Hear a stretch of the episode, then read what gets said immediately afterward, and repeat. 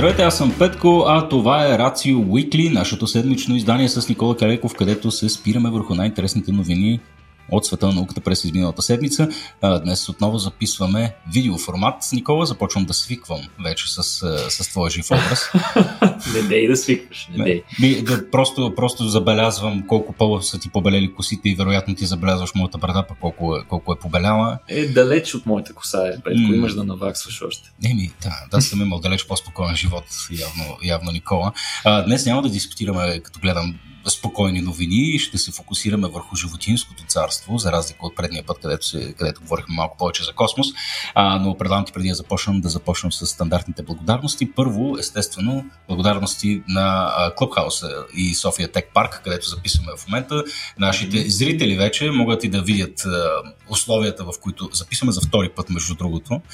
А, иначе тук си правиме, правиме живите предавания, но да, благодарим много на, на София Тек Парк и на Клъбхаус, че ни така осигурява това, това удобно пространство за запис, хубави кафенца, безплатни неща, всичко е чудесно. А, страхотно място за работа, така че благодарности на тях, благодарности разбира се на програма Публики и Национален фонд култура, които ни подкрепят в тези тежки времена, а, както и благодарности на вас самите, които също продължават упорито да го правят, незнайно защо. А, всъщност, да, вероятно е очевидно защо, Никола. Мисля, че се справяме перфектно е, с, с, с, тая, с е, Искрено се надявам да е така. Едва ли всъщност, имайки предвид особено последните записи а, и лапсусите, на които немалко е част от вас са станали свидетели неволни.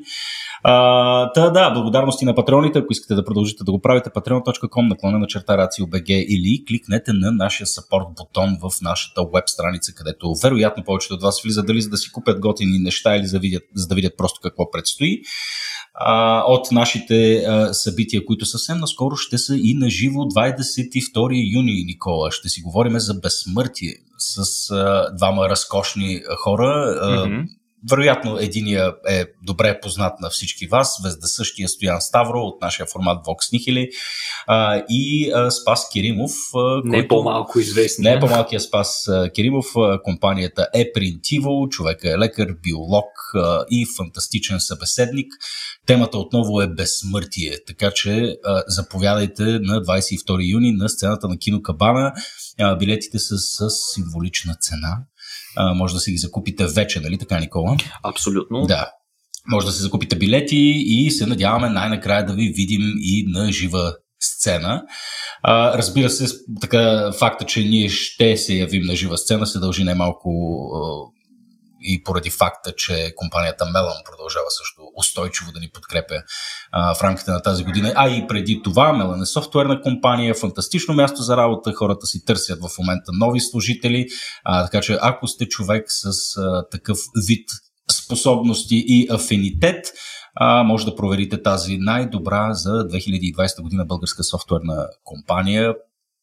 Предполагам, че за 2021 това няма да се промени драстично. Ще видим, но, но едва. при всички случаи трябва да благодарим на Мелан за, за демонстрираното чудесно отношение към науката и нейната популяризация. Точно така. И комуникация. Не знам доколко е правим популярна Никола или всъщност mm-hmm. разваляме нейния имидж, но а, тази тежка задача е в твои ръце Уха. и днес. А, добре, Никола, ние с теб сме си говорили за най-различни а, така, видове дизастъри. все сме говорили и за земетресения, за чудовищни бури, както на Земята, така и на Юпитер. А, за какво ли не? но за мишкоапокалипсиси до сега не сме си говорили. А, сега предполагам, това е термин, който е изцяло продукт на твоя болен мозък, а, а не е официален термин. Ами. Какво е Мишко Апокалипсис, Никола? Еми, а, до голяма степен е продукт на, на, на моето въображение, но аз не бих могъл да опиша по друг начин това, което в момента се случва в Австралия. Това в момента се случва, така? Да. Към Ха. момента, в настоящия момент, се наблюдава нещо, което може би думата нашествие е било доста малко, затова използваме думата мишкокалипсис. момента буквално милиарди или милиони или стотици милиони, нямам, нямам идея, mm-hmm. точно никой вече не знае какво количество мишки опустошават фермите на а, австралийците. Отново Австралия, това е място, където всички видове а, биологични бедствия се случват основно поради а, огромната роля на човека в а, регулирането и контролирането на видовия състав на, на, на този откъснат континент. Та, а, цялото нещо е започнало между другото миналата година, още през 2020 година, но сега ситуацията е много по-зле от всякога. А, пика на популацията на мишките вероятно не е достигнат, но в момента се наблюдават абсолютни, а, нека го наречем минимум а, парадокси или дори абсурди, като например огромно количество мишки, които падат от покривите. Наблюдава се нещо, което а, фермерите наричат миш, мишкен дъжд или дъжд от мишки. А, в заведенията а, навсякъде а, по пода търчат а, мишки, а, те опустошават кухните, хората ги намират в храните, които поръчват. В супермаркетите те разкъсват опаковките и изяждат храните, а, не могат да ги спрат, дори да влязат в болниците, където а, все по-често се наблюдават наръфани части на, а, от телата на пациентите, които, например, са в безсъзнание, не могат да им се противопоставят. мишките, мишките влизат дори в двигателите на тракторите и успяват да ги повредят, като често предизвикват и къси съединения, навлизайки във вътрешността на различни електрорери. Между другото, в момента гледам едно видео, ти си го линкнал тук към, към CNN. Аз по принцип не се страхувам от мишки, даже ги намирам за симпатични, но това количество, в смисъл мога да сравня само с насекоми. Нали, те, те са буквално пълчища в някаква ферма ли е, е това ви призовавам ви да го гледате това, е, със сигурност ще поискате да си вдигнете краката от земята. Аз в момента... Ще почувствате, че нещо ви лази по гърба или други такива... Страшен кошмар. Какво е това, бе, Никола? Защо се случва това? Е, ситуацията е още по-зле всъщност, защото гризаната от тези животни храна се смята за замърсена тъй като а, те докато са вътре в храната, а, нали, а, изпражнения отделят и урина, които пък могат да пренасят различни заболявания, сред които лептоспироза, тиф и други, които са много опасни за хората. Затова и храната, гризана от тези животни, трябва да се унищожи, така че може да си представиш загубите в какъв размер. И сега директно на въпросите. На какво се дължи това библейско по размер бедствие в Австралия, всъщност то се предизвиква от една сложна поредица от събития на, на, в Австралия и то по-конкретно в юго част на континента. Там а, много дълго време се е наблюдавала суша, а, която е причинявала слаби реколти, като цяло е до голяма степен притиснала много популацията на различни гризачи, които зависят от, от изхранването им зависи от реколтите и, и съответно от валежите. Но изведнъж миналата година са се изсипали огромно количество валежи, толкова голямо, валежи, голямо количество валежи, че те буквално са компенсирали изцяло, буквално за няколко месеца се е изваляло повече, отколкото за 4 години преди това взети заедно. А, Следствие на което Земята е произвела огромно количество храна, а, много голяма реколта, която разбира се е довела до експлозия в популациите на мишките. А, за да си допиеш, представа една двойка мишки, ако имат необходимите ресурси за това, а за един сезон, за една година могат да произведат 500 мишки поколение. А, сега, масовото земеделие, което се практикува в Австралия, също се сочи като един от една от причините за бесето, което наблюдаваме в момента. Монокултури. А, монокултури, освен това, доста големи добиви а, правят а, по този начин с а, земеделие в а, гигантски мащаб.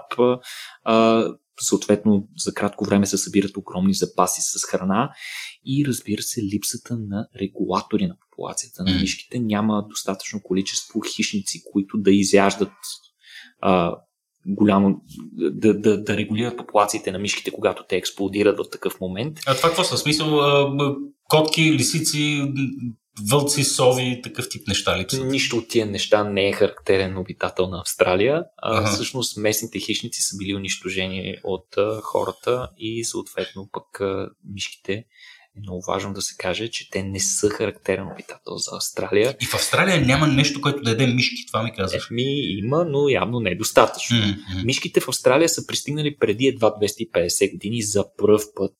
Сега, а, поради факта, че липсват хищници, хората се налага да играят ролята на този регулатор на популациите, но ние не можем да им смогнем. Включително се прилагат екзотични а, приеми за борба с популациите, като например дронове убийци и напалм. Но дори това не може да регулира нещата. Дронове убийци? да, дронове убийци, които ходят и се смърт сред мишето население.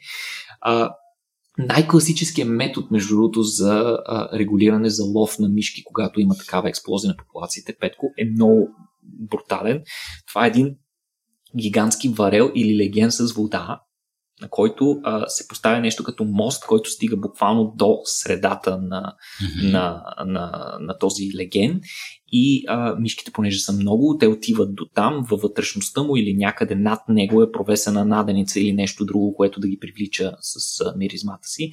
Мишките, когато са супер много, те се путат подобно на, на хора на митинги, не са много, не са много а, координирани техните движения, а пък а, тази платформа е много тясна и те буквално падат вътре в легена и се давят с хиляди.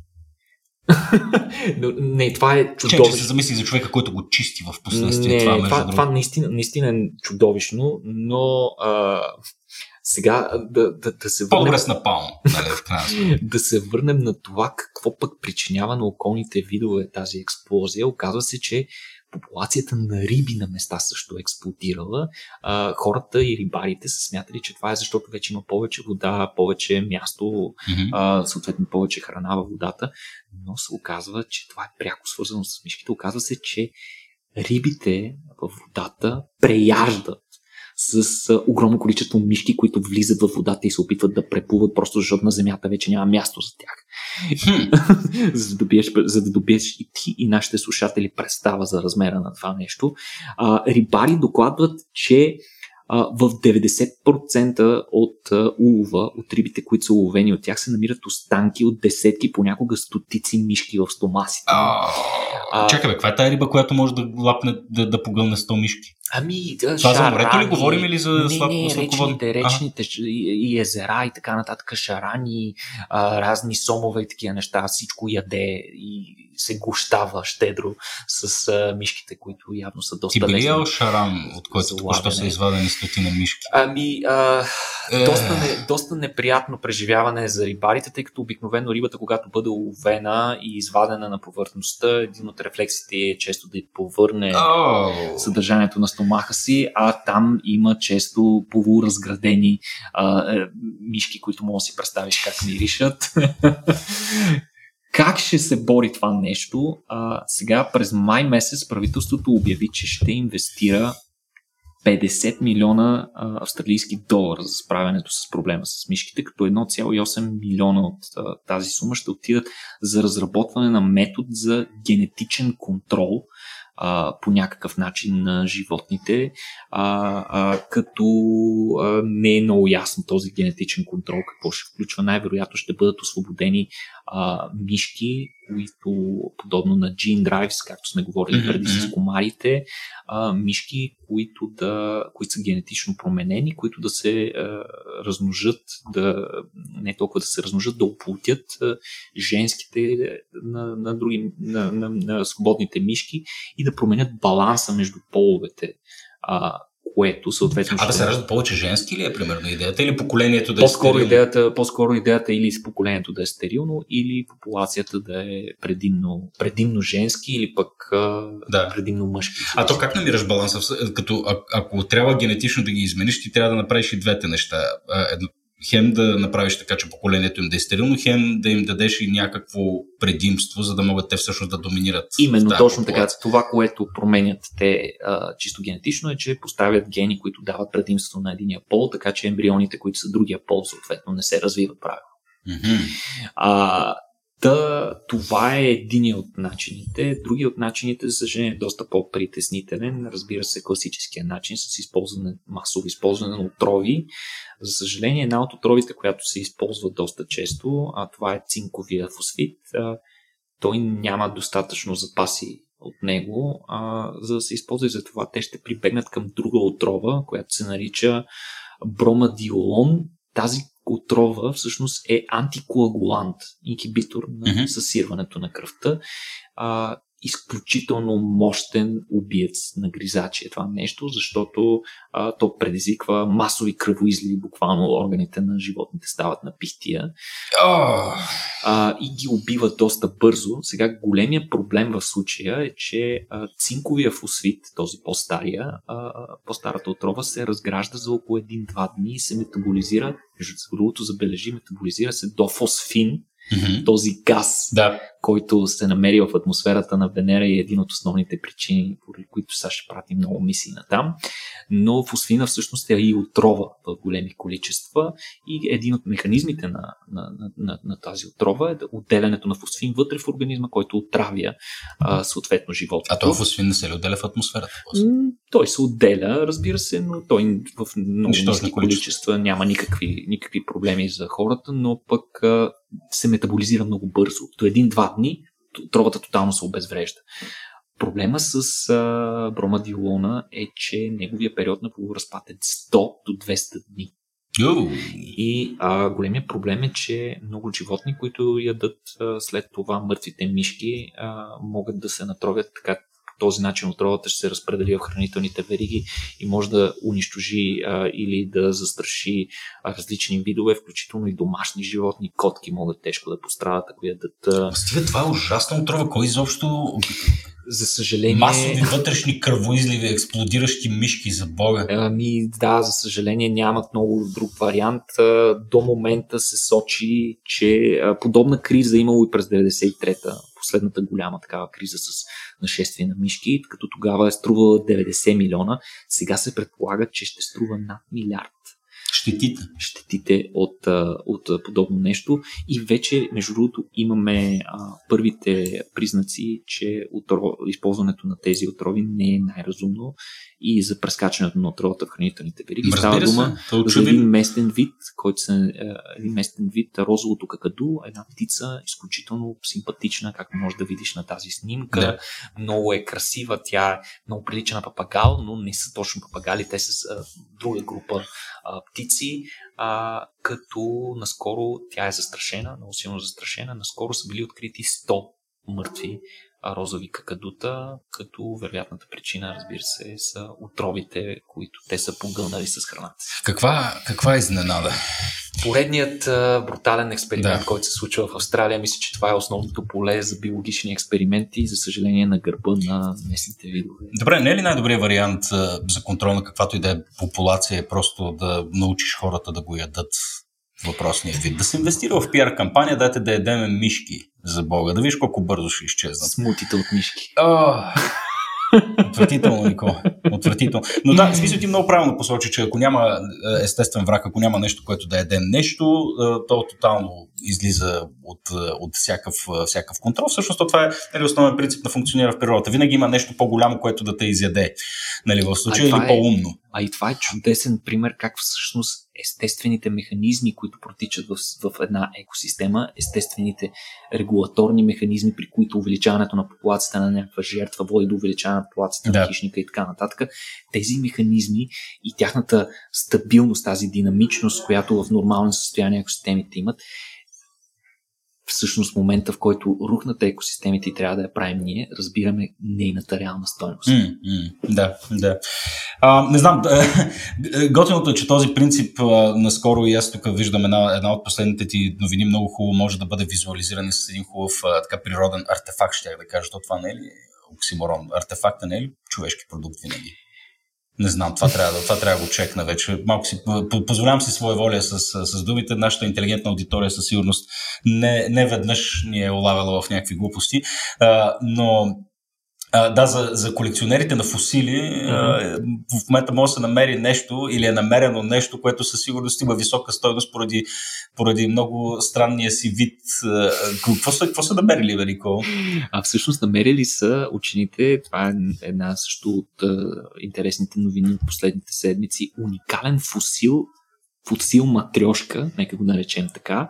А, фусилът съдържа а, рак, ръкообразно, което е захапано от калмар и има следи от захапка от друг хищник. Сега, а, въпросната находка е от Долна Юра преди около 180 милиона години, при което, както вече казахме, подобно на калмар тлъсто, ръкообразно, е било а, захапано от а, животно главо, главоного, подобно на съвременните калмари.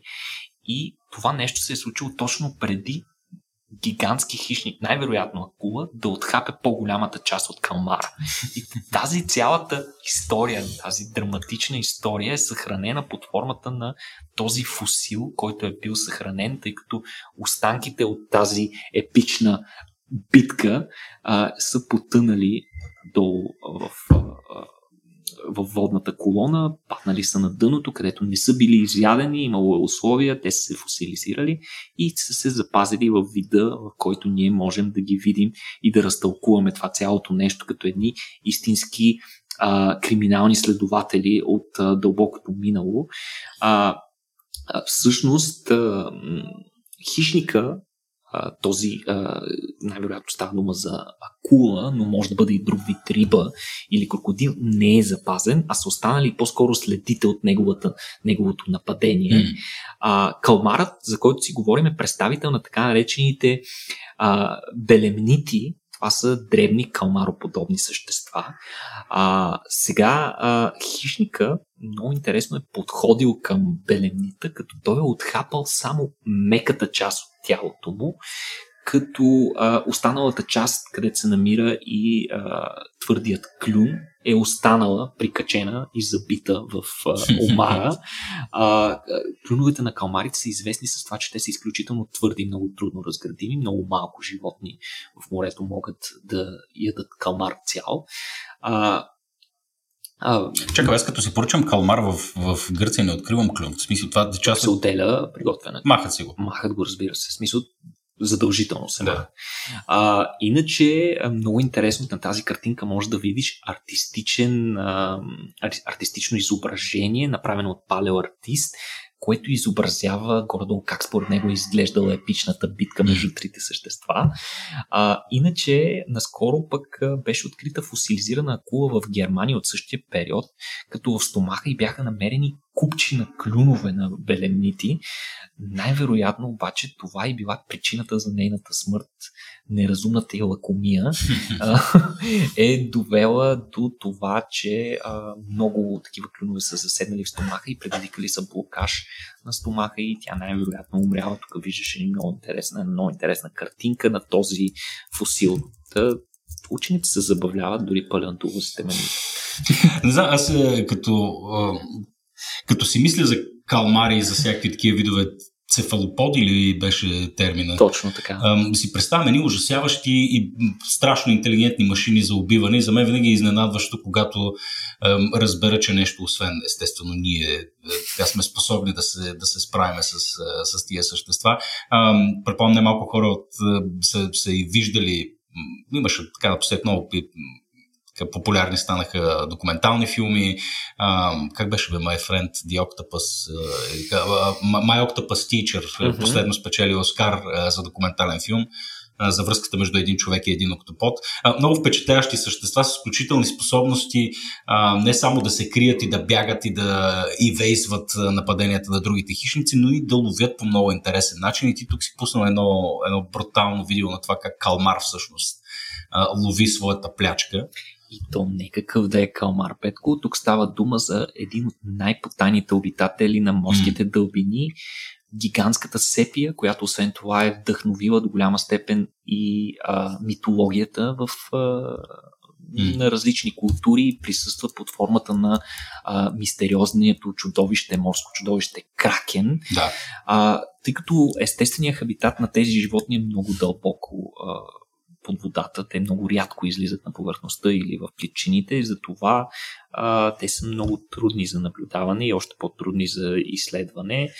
А, за целта понякога учените използват такива роботизирани подводници, които могат да слизат на дълбочина, но те имат много сериозен недостатък, тъй като докато се движат, те издават много шум, прекалено много шум, вибрации и освен това използват прожектори с много мощна светлина, което пък прогонва а, гигантските калмари и затова дори тези методи не работят добре за тяхното изследване. Затова учените са използвали друга технология. Те са, те са изработили една статична платформа, върху която са прикачени камери, които, която излъчва в червения спектър на, на светлината. А, доказано е, че този тип светлина а, не, не се детектира толкова много от калмарите, които са по-чувствителни към синята такава светлина и затова най-вероятно не ги дразни. Тази платформа е била спусната на дълбочина между, 100, между 500 и 1000 метра на, на, на две различни места в а, Мексиканския залив и близо до Бахамите. Все хубави дестинации, избират учените да работят, трябва да отбележим. А, за примамка са използвали, между другото, много интересна примамка, са използвали фалшиви медузи.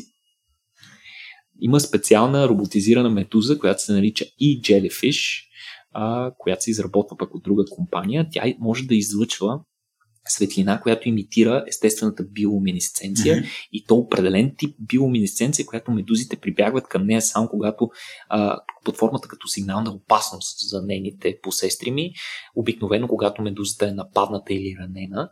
Съответно този сигнал служи като активна примамка, че има лесна плячка.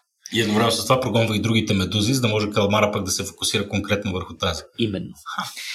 Първите резултати а, са получени в интервала между 2004 и 2013 година. За съжаление, по това време са засечени само средни по размер главоноги, които са били в, с размер около половин до 1 метър. Но големия пробив е станал през 2019 година, когато са записали няколко срещи с гигантска сепия, която била с размери 1,7 до 2 метра а, големина. Като... Това е заедно с а пипалата, или? Без пипалата. Без пипалата. Без пипалата. Е, е, ето е това, колкото масата горе Точно така. Ами то по-скоро, по-скоро си го представи то, докато, докато се движи, изтегля тялото си напред, а пък пипалата mm-hmm. се изтеглят назад под формата на, на, на торпедо. Да. А, така че общо, може би този случай заедно с пипалата, но цялото нещо е по-голямо от нас. Знаеш колко е вкусно. не, знам, не знам човек да е ял гигантска сепия, така че само можем да спекулираме. А, та, тези кадри, които са уникалните кадри, които са заснели учените, а, показват, гига, че гигантската сепия а, ловува и основно при лова си се води предимно от зрението си. А, учените са установили, а, че животните много бавно се доближават до платформата, като а, много внимателно а, подхождат към нея и това приближаване трае повече от 6 минути, което... Те са умни, дебнат което показва точно така а, едно поведение свързано с дебнене, изчакване и активно преследване на плячката. Това опровергава теорията, която се а, парадираше до момента, че а, това са хищници, които ловуват от засада. А, съответно, учените искат да продължат а, проучванията си, да тестват други типове платформи, да разположат повече платформи, да използват повече примамки, може би с надеждата да хванат и някои от по-големите екземпляри, които най-вероятно достигат до над 15-20 метра. Гигантските калмари са... А... 15-20 метра. Ами... Това потапе лодка. Ами, оттам най-вероятно идва мита за Кракен. Фуф. Ние сме си говорили преди за епичната им битка с кашалотите. Да, да, да.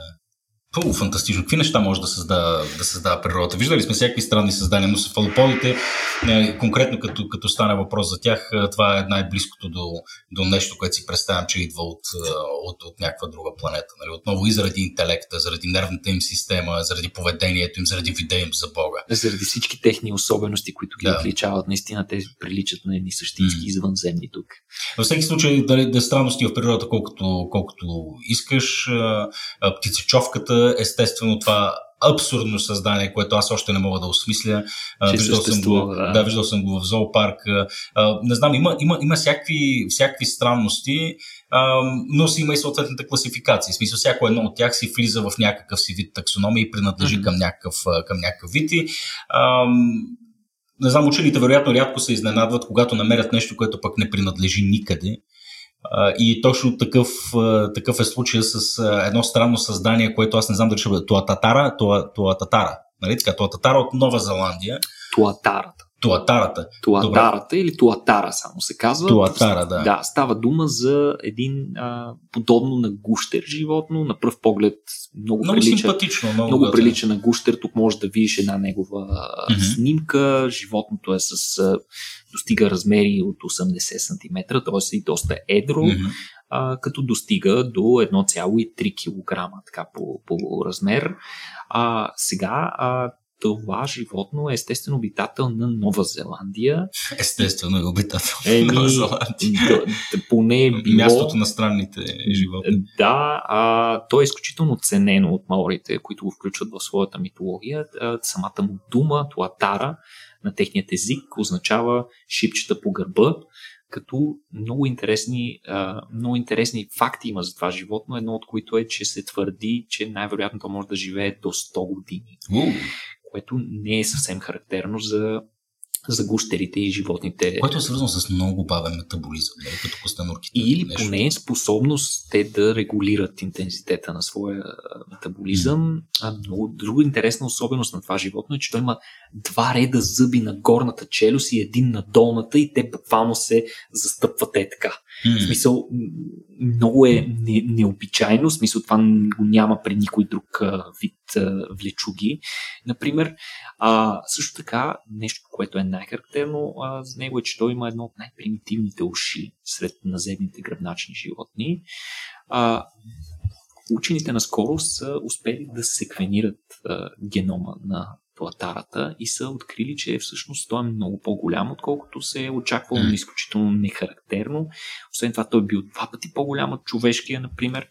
При секвенирането му се е установило, че това животно не принадлежи към нито една от основните групи гръбначни животни. Той е нито бозайник, нито влечуго, нито птица, а носи характеристики и на трите групи животни в себе си. Mm структурата на тялото му е като никое друго животно, разположение на ребра и така нататък, изключително необичайно. А, вероятно, а, животното се е разделило от влечугите преди цели 250 милиона години. Нека напомним, че това е дори преди динозаврите да започнат да властват истински. Mm. А, също така, а, за да го приличим колко различна, колко е, колко е различна туатарата от, от гущер, например, е, можем да кажем, че кенгурата са много по-близко генетично и еволюционно до нас хората, отколкото туатарата до един гущер. да, а, така, учените го приличават на една жива реликва. А, изобщо представителите на групата на Туатарата, която е групата, така наречените ринохоцефалия, са а, живели заедно с динозаврите и са най-бавно еволюиралите а, влечуги, които буквално могат да служат за един своеобразен палеонтологичен генетичен прозорец към миналото. А, други интересни характеристики на животинката е, че може да се задържи дъха за цял час. А, остава активна при 6 градуса Целзий, което е супер нехарактерно за влечугите, които знаят, че са стенокръвни и активността им пряко се регулира от температурата на околната среда. Друго любопитно нещо е, че има изключително силно развит сетивен орган в горната част на главата си, която а, редица а, аматьори и, и някои учени оприличават като трето око, което е разположено буквално нали, между другите две на, на челната част на организма. А, то е, не, не засича в истинския смисъл на думата образи, но пък може да засича движение а, и освен това се свързва директно с хипофизата, която е разположена точно срещу него. Към мозъка има директна проекция към хипофизата.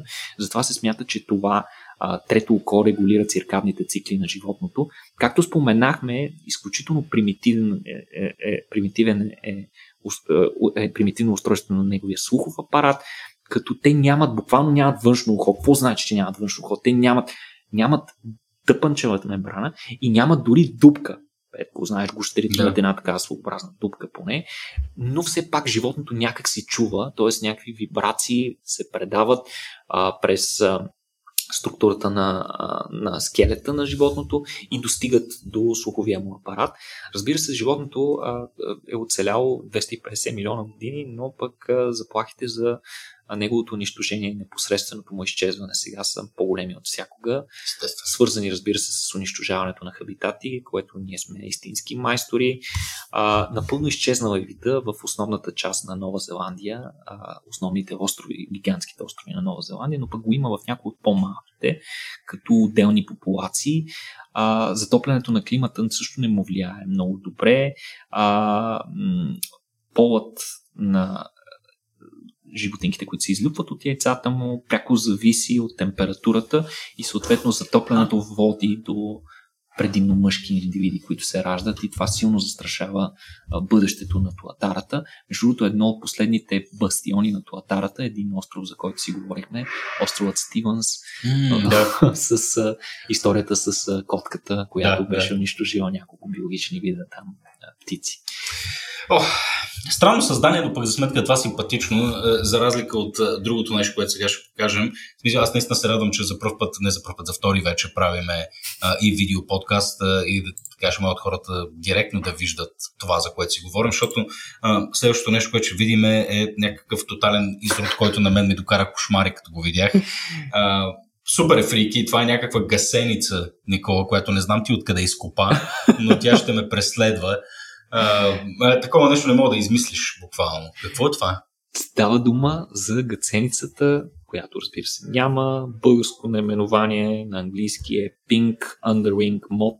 Тя е а, от групата на молците, на, на мотовете, да. този тип пеперуди, но нейната гасеница всъщност а, на нощните пеперуди, най-общо казано. А, въпросната нощна пеперуда живее в дъждовните гори на Австралия. Отново за Австралия а, си говорим. Този епизод някакси беше концентриран върху тази част на света. А Та, въпросната гасеница е развила много специална структура и шарка, която цялостно я кара да изглежда като едно създание от тада, наподобявайки един мъртвешки череп с две големи сини очи с жълто реол и два реда опасни на вид зъби. Може да видите как Страшен изглежда. Е просто, Това направо. създание изглежда много повече като нарисувано и продукт на въображението на някой откачен а, художник, отколкото на действителност, но ви уверявам, че това животно наистина го има и всъщност тази част с черепа, която виждате, контраинтуитивно представлява задната част на тялото. Това му е задник... О, пардон. Това е задната част на тялото, Петко, докато главата е от другата страна. Всъщност животното си се храни, там яде си някакви а, яде си някакви растения, с, с които се храни и когато има някаква заплаха, нещо, което го застрашава, всъщност то има своеобразен рефлекс, с който тялото му взема определена позиция в пространството, при което задната част се надига, за да изглежда по-страшно и започва така застрашително да прави по такъв начин, с което може да прогони разни птици и животни, които иначе биха захапали а, животното. А защо е в задната част? За да може, ако евентуално някой е а, агресивен хищник все пак реши да нападне гасеницата и откъсне парче от нея, все пак жизнената част, най- най-важните органи ще са разположени в предната част на тялото mm-hmm. и гасеницата все пак би могла, да се, би могла да се измъкне. А, а, между другото, първоначално, като се излюпи, гасеницата е доста по-обикновена на вид. Тя е кафеникава такава, като се преструва по-скоро на сухо листо, т.е. тя минава през различни етапи от своето развитие, използвайки различен тип а, а, методи за да се защити. А, този метод с а, маскировачният метод, при който се преструва на сухо листо, биологията се нарича клипсис. Да. А, и а, всъщност, за съжаление, това изумително същество е доста рядко, защото се храни, то е монофак, т.е. яде само едно единствено растение, а, яде една конкретна лияна, а, което, която пък е сравнително рядка дори в а, австралийската дъждовна гора, а, поради което е това изумително същество е застрашено. Бе, хем е сладур, хем наистина ми докарва, докарва някакви, някакви кошмари. Много странно създание. Вчера, за нощи, между другото, бях на рожден ден в Горна баня, малко по така, провинциално място от, от стандартното, с което съм свикнал. И а, така, прибирайки се за кратко в къщата, нещо ми изхрущя под кръка. Охлюб. И изпитах такъв кошмар, когато всъщност осъзнах, че съм настъпил попово прасе. Виждал ли си наскоро попово прасе? Аз се изприщих, защото имам детски кошмар от попово прасе, което а, не, не знам, те в съзнанието ми са останали като буквално 50 см чудовища, защото като бях малко доста... дете ме полази такова нещо по голия ми крак. Оле. И аз тогава си спомням, че умрях То е доста едро насекомо и е тотален кошмар. Не, не знам дали хората са виждали попово прасе. Мога да пуснем една снимчица после. Разбира се, да. да. То е много интересно, много и той изглежда като един пришелец своеобразен, mm-hmm, mm-hmm. иначе прекарва повечето си време под земята, да. защото се смята и за вредител, защото напада подземната част на различни на редици културни растения. Аз това, което не разбрах е, той е, е, е, той е крилато, нали? Така, той има крила това може нещо. да лети, да. И може и да лети. Може да, да се мести. Значи това е 5 см някъде е моя размера на, на, на, на това чудовище. 5 или 15.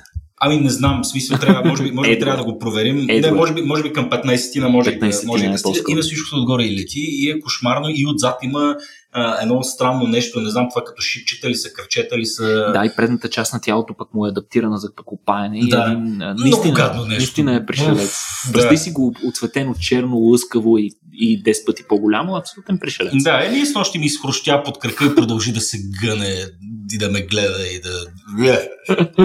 беше, беше отврат, не знам. Кажи нещо симпатично, бе, Никола. Каква е тази екосистема, изградена изцяло от един вид? Надявам се това да е нещо сладурско, не някакъв блоб, който ще превземе планетата. ами не, но, но това е, тъй като до момента а, разказахме за много интересни примери на животни, които са подходили по особен начин в адаптацията си към околната среда. Развили са различни адаптации, за, за, за да са по-добре приспособени. Тези адаптации, вероятно, са били динамични, развивали се в продължение на милиони години и така нататък. И изобщо нашата концепция за развитието на живота и на видовете е точно такава, че те директно следват а, развитието и промяната на околната среда и съгласно нея адаптирайки се съответно най-добрите белези, дават предимство, съответно те се го наследяват по-често в поколението и по този начин а, видовете извървяват един своеобразен път. Mm. Сега обаче едно ново изследване показва нещо изключително изненадващо. То показва, че а, това нещо не винаги, не насякъде и не непременно се случва. Става дума за едно ново изследване, което е установило наличието на, а, на самостоятелна екосистема, изградена изцяло от един вид, преобладаващо от един вид, който не, е, не се е променил изобщо през последните 175 милиона на еволюцията. години. Неподвластен на еволюцията. Сега как това нещо се случва? Дали това да е Господ Никола? Става дума за една бактерия, едва ли Господ е бактерия, ако можем да, я приличим, да го приличим под някаква форма, но кой знае, бактериите, както знаеш, те изпълняват основната, основните екосистемни а, услуги в, а, биологич, в биосферата на Земята, но пък става дума за една подземна бактерия, която се казва Candidatus disulfuridis aldexivator а, съкратено CDA, която е открита през 2008 година на дълбочина близо 3 км в Златни мини. Това, което учените са установили при последното си изследване е, че тази бактерия не се е променила изобщо, както казахме вече 175 милиона години, като по това време древният суперконтинент Пангея все още е съществувал.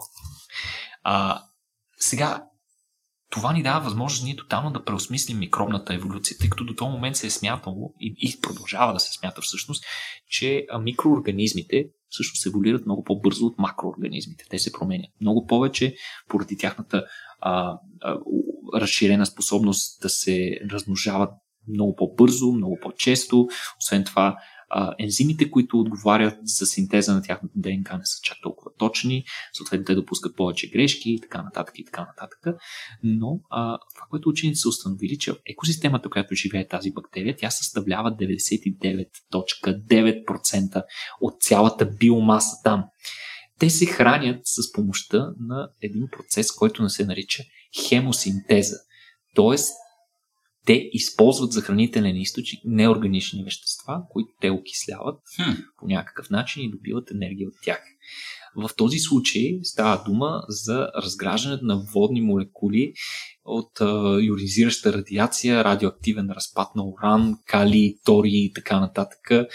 Животните използват тази енергия, а, като а, са събрани между другото три различни групи проби, които са събрани от различни части на планетата. Едната е събрана от мина в Сибир, другата от такава мина в Калифорния и третата от мина в ЮАР учените са секвенирали по-отделно пробите, а, за да търсят различие, но различия не са били открити. Хм.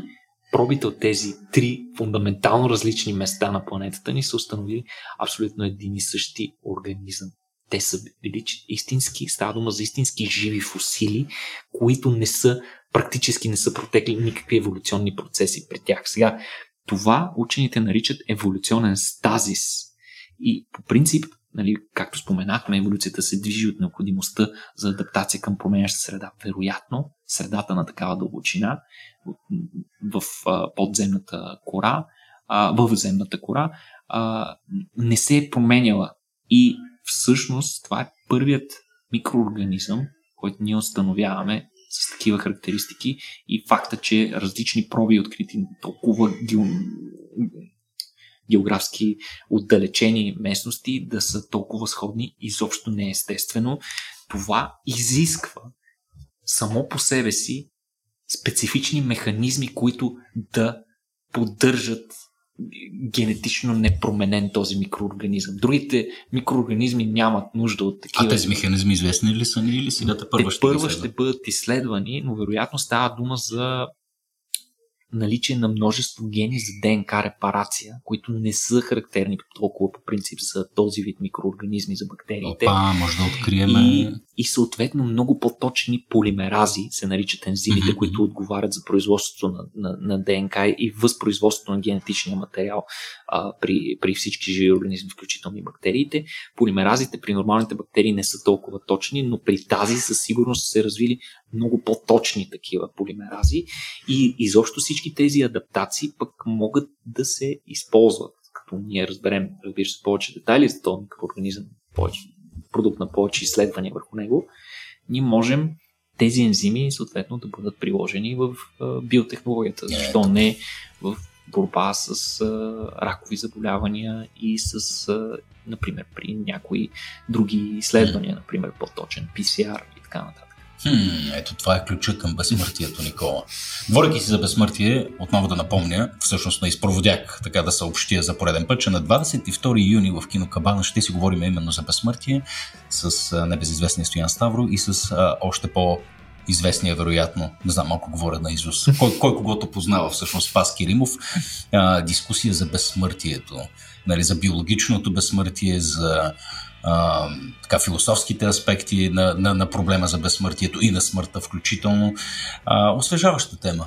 И за борбата, и борбата на човечеството и на индивидуални хора за това те да постигнат. Да. Това е и да преборим смъртта, ултимативния, ултимативния враг. Заповядайте на 22 юни в Кино Кабана. Може да си купите билет от сега на символична цена страницата на Рацио. От страницата на Рацио, където между другото се намира и нашия support бутон. Ако искате да ни подкрепите, може да кликнете на този support бутон или пък да продължите да го правите през Patreon, patreon.com, наклона на черта RACIO.BG.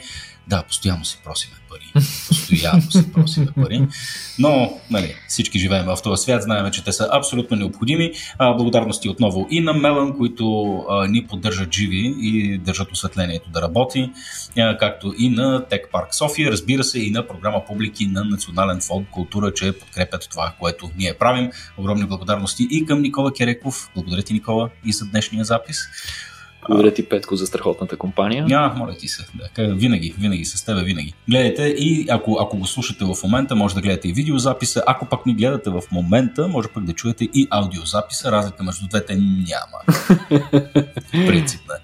Добре. Може да оставим една разлика да видим кой ще ги изслуша. да видим.